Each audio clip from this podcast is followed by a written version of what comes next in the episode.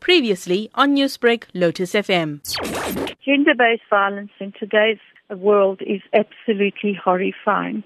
If you were to put a group of men and women together in one room and ask the men what preventative action they had taken that day to prevent themselves from being either molested, groped, stared at, whistled at, whatever, none of them would stand up. Yet if you put the same number of women together, everybody would have, during the course of that day, had to take some preventative action.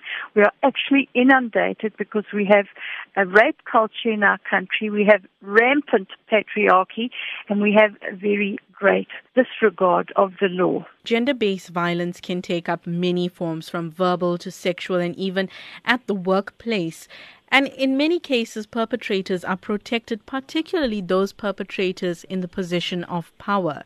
So, does this severely impact women in their regards of speaking out?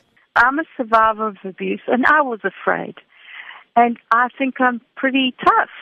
But when you're faced with those circumstances, it's so daunting because quite often speaking out isn't just taking back control of your own body or life speaking out means you have to radically change your life.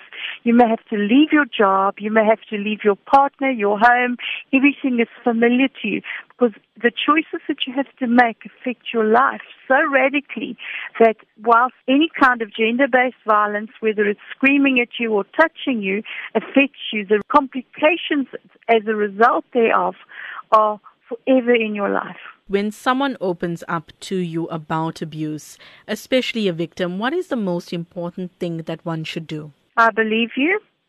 I'm here for you.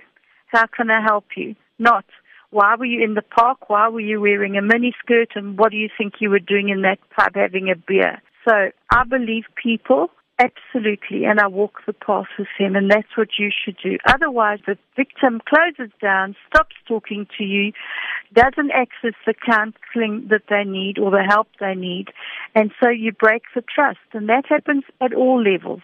For example, young children indicate with their hands or with gestures that they are feeling anxious in the groin area rather say, come here, my baby. Come and tell me about it. Mommy believes you. Did somebody touch you there? You can phone in and verbally speak to us and we'll refer you to a counseling facility. Newsbreak, Lotus FM, powered by SABC News.